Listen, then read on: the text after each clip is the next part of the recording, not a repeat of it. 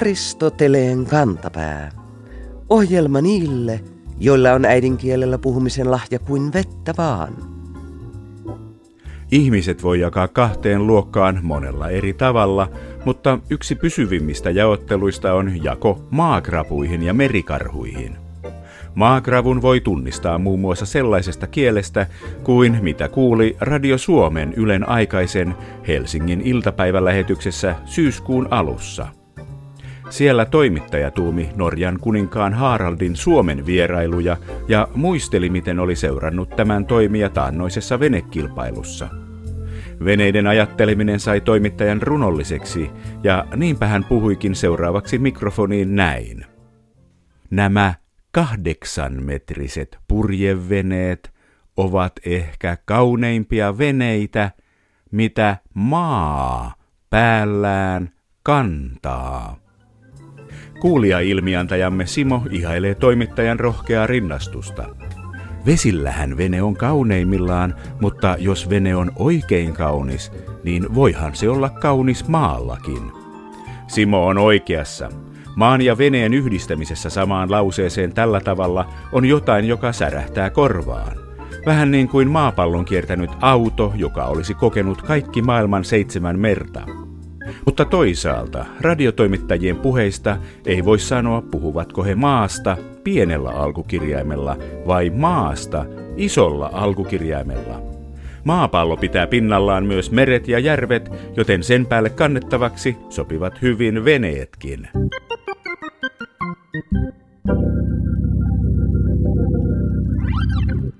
Suomalaisilla tuotteilla on paljon hienoja nimiä, mutta ehkä kaksi maineikkainta on sisupastillit ja sampo-tulitikut. Suomalaista sisua jo vuodessa 1928 kuuluu sisupastillin mainoslause ja se vie meidät vuosisadan alun Turkuun. Vuonna 1916 kemisti Juhan Rudolf Bori, myöhemmin Ponkamo, ja myyntimies Felix Kaukopaasi perustivat teknokemiallisen yrityksen, joka sai nimekseen Ceres, antiikin viljan ja kasvun jumalan Kereksen mukaan. Ceres tuotti etikkaa, mausteita, saapasrasvaa, lattiavahaa ja pesuaineita. Vuonna 1927 Ponkamo kehitti kotinsa kellarissa pastillin, ruotsalaisen läkerolin mallin mukaan. Pastilli sai nimen sisu, joka oli 20-luvulla jonkinlainen muotitermi suomalaisten urheilijoiden menestyttyä maailmalla olympialaisissa. Ja sisukkaasti on sisupastilli pysynyt suomalaisten huulilla. Sampo-tulitikkujen nimi kertoo hiukan toisenlaista tarinaa tuotteiden nimeämisestä. Ensimmäisen maailmansodan jälkeen ruotsalaiset olivat haalineet lähes koko maailman tulitikkuteollisuuden haltuunsa, ja Suomessakin naapurimaan aggressiiviset tulitikkuliikemiehet jopa rikkoivat tehtaiden koneita, jos alkoi vaikuttaa siltä, että maailmanmahtia oli uskallettu haastaa. 1920-luvun lopulla suomalaiset päättivät kuitenkin aloittaa vastatoimet ruotsalaisten tulitikkutrustia vastaan. Yritykselle hankittiin tilat Jokelasta ja se nimettiin Jokela Oyksi. Tehdas ei kuitenkaan saanut tuotantoa alkamaan, joten vuonna 1933 siitä muodostettiin tulitikkuyhtiö nimeltään Tulitikku Oy. Ensimmäiset trustivapaat Sampo-tulitikut tulivat markkinoille samana vuonna. Tällaisia tarinoita löytyy bränditutkija Timo Leppäsen kirjasta Merkilliset nimet – hän onkin varmasti oikea ihminen kertomaan, miten firmojen ja brändien nimet syntyvät. Mikä yhdistää menestyvien brändien nimiä? Millaisia muoteja firmojen nimeämisessä on koettu?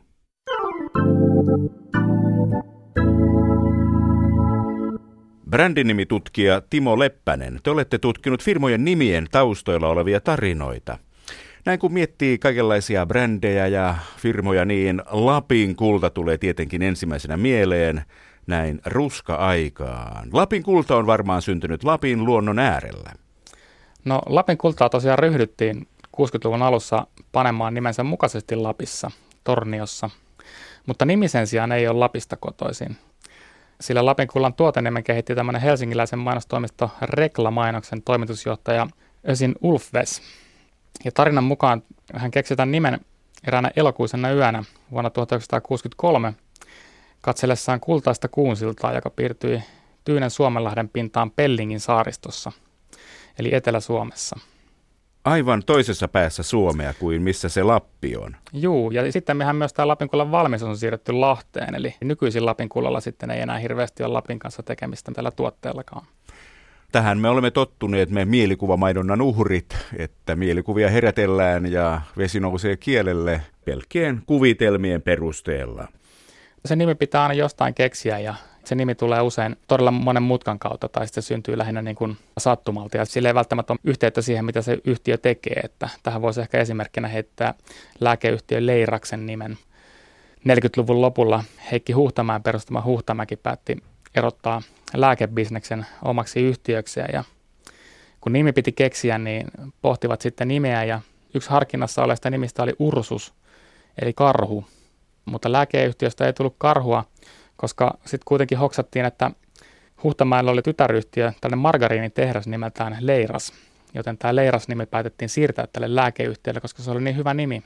Ja tämä Leiras-nimi tulee sanasta leivonta rasva, jolloin tänäkin päivänä kansainvälinen lääkeyhtiö myy lääkkeitä ja nimi viittaa kuitenkin tämmöiseen niin kuin leivontarasvaan, joten tässä on hyvä esimerkki siitä, että todellakaan sillä nimellä ei tarvitse olla mitään yhteyttä siihen, mitä se yhtiö tekee. Jännittävää. Monet firman nimet syntyvät sattumalta. Tässä on mainittu aika usein mainostoimiston mies, joka on miettinyt tätä nimeä. Mutta onko se semmoinen tärkein tapa suunnitella nimiä? Brändin nimitutkija Timo Leppänen.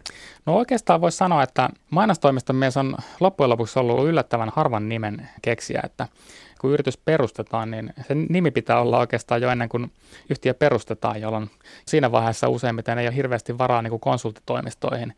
Oikeastaan niin kuin voisi sanoa, että niitä nimiä keksimässä on usein niin kuin yrityksen perusteet ja lähipiiri. Niin kuin Apple, Apple-nimi tuolta Kaliforniasta, sitäkin ovat keksimässä yhtiön perustajat Steve Jobs ja Steve Wozniak ja Steve Jobs oli vähän omituinen mies, niin kuin moni tietää, niin hän oli tuohon aikaan tämmöisellä omenadietillä. Eli hän söi niin kuin lähinnä pelkästään omenaa ja päättivät sitten, että jos ei parempaa keksitä, niin annetaan yhtiölle nimeksi Apple. Ja, ja ehkä konkreettisin esimerkki tästä, että nimen voi keksiä kuka vaan on automerkki Audin nimi. Audin nimen keksi yhtiön perustajan August Horschin liikekumppanin kahdeksanvuotias poika. August Horsch rupesi 1800-luvun lopussa valmistamaan autoja ja yhtiön nimi oli Horsch mutta hän tuli riitaa liikekumppanien kanssa ja liikekumppanit vähän niin kuin heitti Horsin ulos omasta yhtiöstään ja no Hors ei siitä lannistunut, vaan päätti liikekumppaneiden kanssa perustaa uuden autofirman ja hän halusi antaa sillekin nimen Hors sukunimensä mukaan, mutta nämä edelliset liikekumppanit ei tietenkään innostuneet ajatuksesta, joten piti keksiä uusi nimi ja liikekumppanin kahdeksanvuotias poika keksi, että tämä hänen sukunimensä Hors on saksa ja tarkoittaa kuuntelemista, ja hän keksi kääntää sen latinaksi, jolloin syntyi Audi.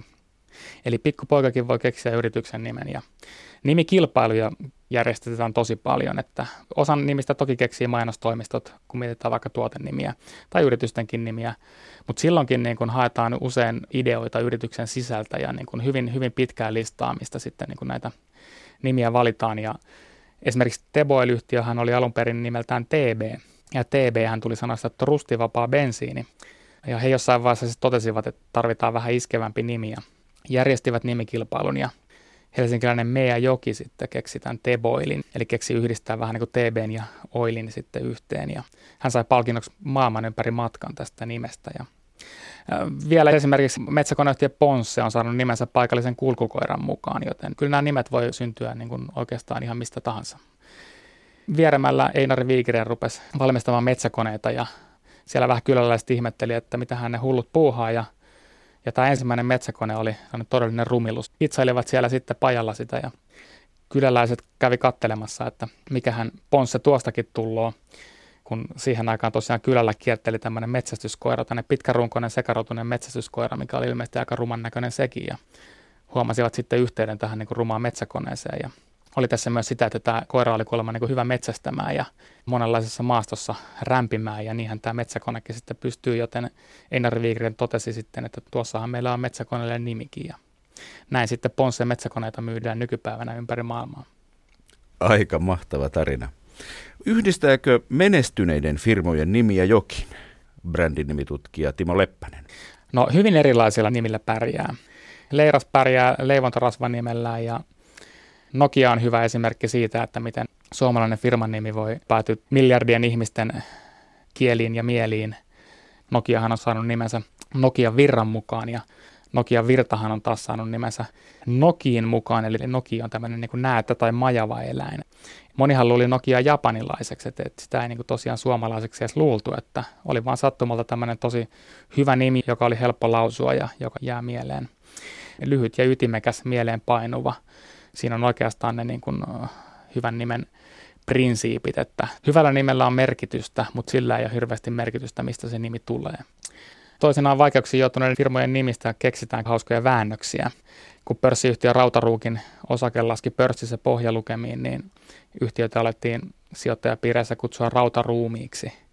Konkurssiin menneiden yhtiön nimi voi tosiaan joskus olla myös enteellinen.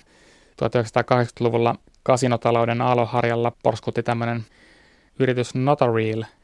Yrityksellä oli ihan sopiva nimi kiinteistöalalla toimineelle yhtiölle. Notareal oli muodostettu englanninkielistä sanasta notary ja real, eli real estate kiinteistöt. Mutta kun yritys ajautui konkurssiin, niin mediassa nimelle toki naureskeltiin, eli not a real, not a real, ei todellista. Kun nimi keksitään, niin nimiavaruushan on rajallinen. Eli kun mietitään vaikka nelikirjaimisia tai viisikirjaimisia nimiä, niin jos kansainvälisesti yhtiö toimii, niin samalla toimialalla ei saa olla samankaltaista yritystä. Eli samantyyppisiä nimiä voi joissain tapauksessa olla eri aloilla ihan lain mukaan jokainen suomalainen yritys tarvitsee nimen. Myös toki pienet yritykset, että pitää myös muistaa se, että Suomessa on hurja määrä pieniä ja keskisuuria yrityksiä, jotka nekin niin ikään tarvitsevat nimen. Ennen vanhaan nimet olivat muotoa Laitilan virvoitusjuomatehdas Oy.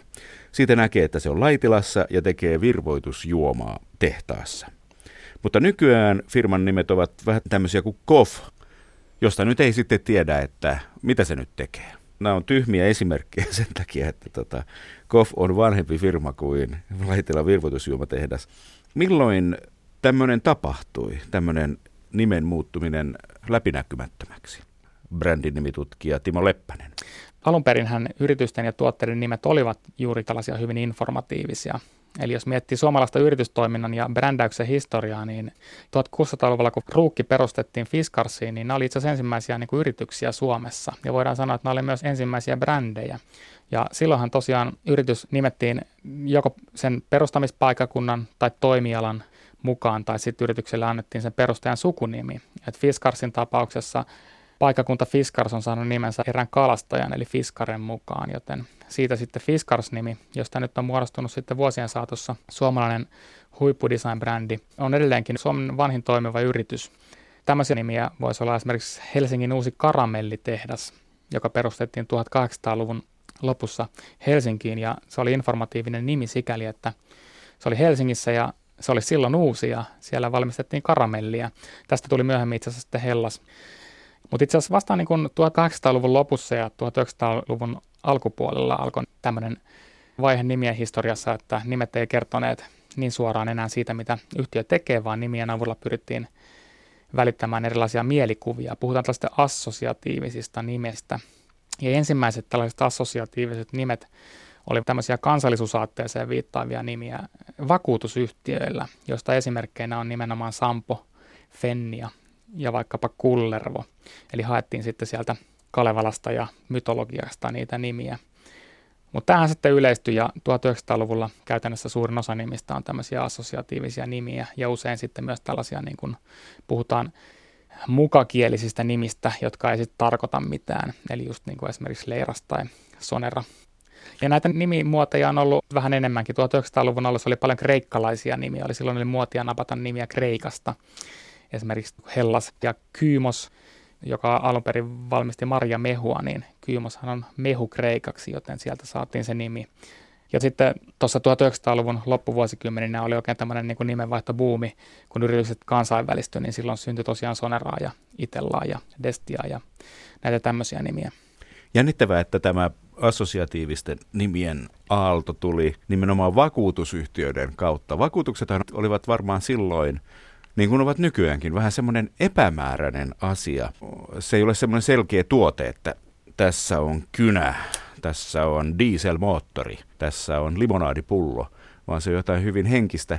Ja koska sitä on niin vaikea selittää, niin sitten luodaan mielikuvaa sen asian ympärille. No se on juuri näin, että siinä on varmasti ollut just tämä, että on, on oikeastaan ollut vähän niin kuin pakkokin sitten tosiaan tämmöinen niin kuin asioita, mitkä ei ole konkreettisia, näin keksiä niille sitten jonkinlaisia nimiä. Ja itse asiassa vasta sitten 1900-luvun puolella, varsinkin Suomessa, kun puhutaan tämmöistä niin mainosteollisuudesta ja puhutaan tällaisesta niin teollisuusyhteiskuntaan siirtymisestä, jolloin hyödykkeistä tuli tuotteita, niin silloin piti ruveta erottamaan. Eli kun oli kymmenen samanlaista makaronilaatikkoa kaupassa, niin silloin niille piti ruveta keksimään nimiä, vaikka ne olivat ihan konkreettisia makaronilaatikkoja. Mutta ne perut on tosiaan tuolla 1800-luvun lopulla. Hyvä. No miltä tämän hetken tilanne nyt näyttää? Onko jotain tämmöistä trendiä nähtävissä? Tässä on tämmöistä, että kun on englanninkielisiä nimiä paljon, niin sitten on alkanut olla suomalaisia firmoja, etenkin vaatefirmoja, joiden nimi on jotenkin suomen kielellä ilakoivat. Makia niminen vaatefirma on ja Vaella. Onko tämä uusi trendi vai onko jotain muita trendejä näkyvissä? Brändinimitutkija Timo Leppänen. No tosiaan on olemassa tällaista trendiä, missä niin kuin haetaan niin kuin vanhoja suomalaisia sanoja, mitkä on ollut ehkä vähän pois käytöstä tai tämmöisiä vähän niin kuin murresanoja tai slangisanoja, niin kuin makia on tästä ihan mainio esimerkki. Mutta taustalla on myös se, että kun luodaan kansainvälistä brändiä, niin tämmöiset niin neli-viisikirjaimiset lyhyet nimet, niin ne on tosi kiven alla. Sen huomaa oikeastaan siitä, kun nimiä rupeaa jollakin keksimään ja laittaa sen sitten Googleen, niin kyllä sieltä niin kuin aina jostain päin maailmaa löytyy sitten sen niminen. Ja kun pyrkimys on sitten uniikkiin nimeen, niin silloin pitää kaivaa vähän syvemmältäkin näitä esimerkkejä. Ja on tosiaan huomannut itse saman ilmiön, että tällaisia aika hauskojakin väännöksiä, vähän tällaisia suomenkielisiä. Yksi tämmöinen IT-yhtiö on tullut vastaan, minkä nimi on Vaadin. On, on suomalainen sana, verbi, vaadin, mutta kansainvälisen asiakkaan korvaan se kuulostaa ihan vaan niin kuin substantiivilta, vain nimeltä. Eli tällä lailla voidaan sitten vähän pellellä suomenkielisyyden kanssa, kun suunnataan kansainvälisille markkinoille. Kun suomalaisesta nimestä jotain johtaa, niin sit voi usein olla niin, että vastaavaa kansainvälistä sanayhdistelmää ei ole sitten käytetty. Ja tosiaan kyllä tämä internet on muuttanut tätä nimeämistä aika paljon just sen takia, että kaiken maailman yhtiöt ja niiden nimiavaruus on sinänsä isompi. Toinen semmoinen trendi tässä on, että näiden uuden sukupolven nimiin niin hallitsee yhä useammin niin ulkoasu kun kaupankäynti siirtyy enemmän verkkoon ja kuvallisen viestinnän merkitys muutenkin kasvaa, niin esimerkiksi nyt niin kuin nimissä on alkanut näkyä pisteitä. Aikaisemmin kaupparekisteriin ei, ei saanut, nimessä ei saanut olla pistettä, mutta nyt meillä on verkkokauppa.com-yhtiö ja toinen tämmöinen esimerkki on vakuutusyhtiö IF, eli jos, jolla on mainio nimi, if-nimessä on kolme pistettä, if, piste, piste, piste, mutta itse virallisessa nimessä näitä pisteitä ei ole, että se on if-vahinkovakuutusyhtiö. Mutta se, miten nimiä muodostetaan ja minkälaisia nimiä on, niin se on muuttunut vuosien varrella ja tulee ihan varmasti muuttumaan tulevaisuudessakin. Vaadinhan on myös sitten naarasporo. Tällaista itse etelän miehenä en tiennytkään, mutta pitäisi itse asiassa olla yhteydessä yhtiön perustajia ja kysellä tarkemmin tästä nimestä. Jos on semmoinen nimi, mikä aluksi kuulostaa vähän oudolta ja jos sitä niin kuin vuosikausia käytetään, niin kyllä siinä kuitenkin käy sitten niin, että se alkuperä unohtuu taas kerran niin kuin tässäkin tapauksessa ja ihmiset sitten tottuu siihen. Aristoteleen kantapään yleisön osasto. Pirinää, pärinää, pörinää, räminää. Suomen sanaston rikkaus näkyy muun muassa siinä, miten monella eri tavalla erilaisia ääniä voi kuvailla. Mutta kun ajat ja tekniikka muuttuvat, riittävätkö vanhat sanat? Kuulijamme Klaus ihmettelee Ylen uutisten syyskuista otsikkoa, joka menee näin. Uusi tupakkalaki sai kiinteistöliiton puhelimet pärisemään. Eikö asia ole niin, että mopot pärisevät ja puhelimet pirisevät? Tai sitten kiinteistöliiton puhelimet ovat viritettyjä, Klaus kirjoittaa. Siltähän asia ensiksi vaikuttaa. Mutta itse asiassa edes aivan ensimmäiset 1800-luvun puhelimet eivät pirisseet, vaan ne hälyttivät viheltämällä. Sitten seurasi pitkä puhelimen pirinän aikakausi, jonka muutoksesta kuvattiin ensimmäisiä merkkejä vuoden 1966 amerikkalaiselokuvassa Au Man Flint, jossa agentin ja presidentin kuuman linjan soittoääni muistuttaa kännyköiden alkuaikojen soittoääniä. Nykyään matkapuhelimet vinkuvat, piipittävät, tärisevät, mölisevät, pölisevät ja pärisevät. Puhelimien piriseminen on oikeastaan enää niiden mielessä, jotka ovat kokeneet lankapuhelinten ajan. Päriseminen sopii siis puhelimille siinä kuin moni muukin sana. Onneksi on yhä yksi tuttu sana, joka sopii kaikille puhelimille soittoääneen katsomatta. Kun puhelin soi, siihen pitää vastata.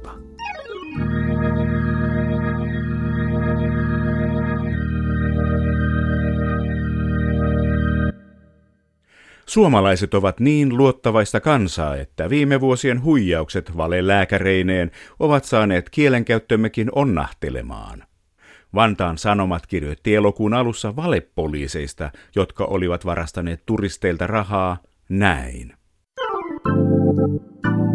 Viikon fraasirikos.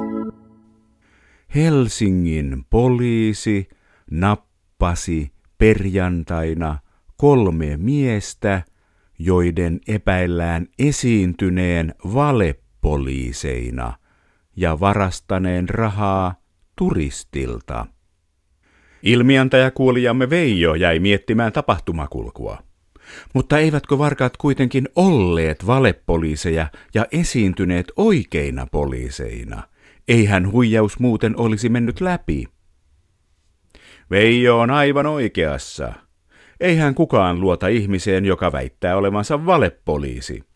Myös Aristoteleen kantapään valefraasirikollisuuden torjuntayksikön ainoa oikea dumari julistaa kirjoittajan syylliseksi valepoliisien virka-arvon tuottamukselliseen hämärtämiseen ja määrää hänet partioimaan Helsingin keskustassa viikon ajan valeturistiksi naamioituneena ja miettimään, miltä homma näyttäisi lehden sivuilta luettuna.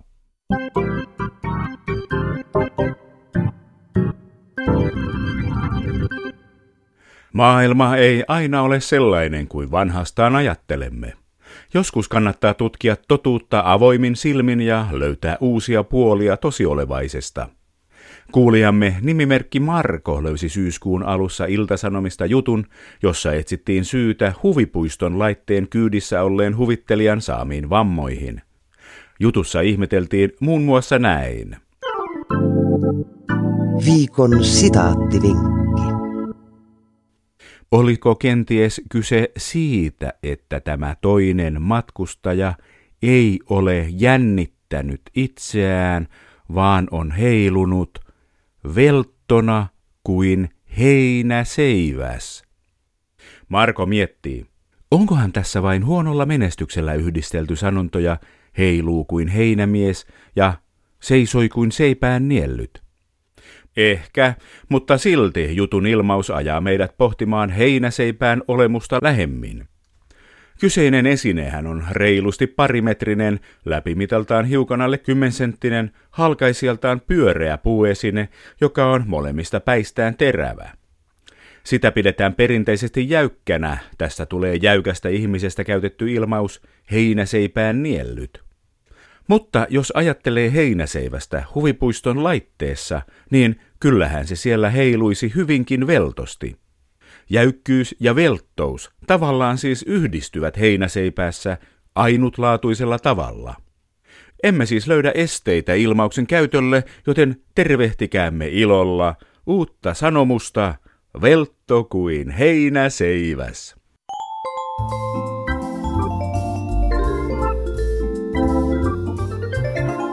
Kerro Aristoteleen kantapäälle, mikä särähtää kielikorvassasi.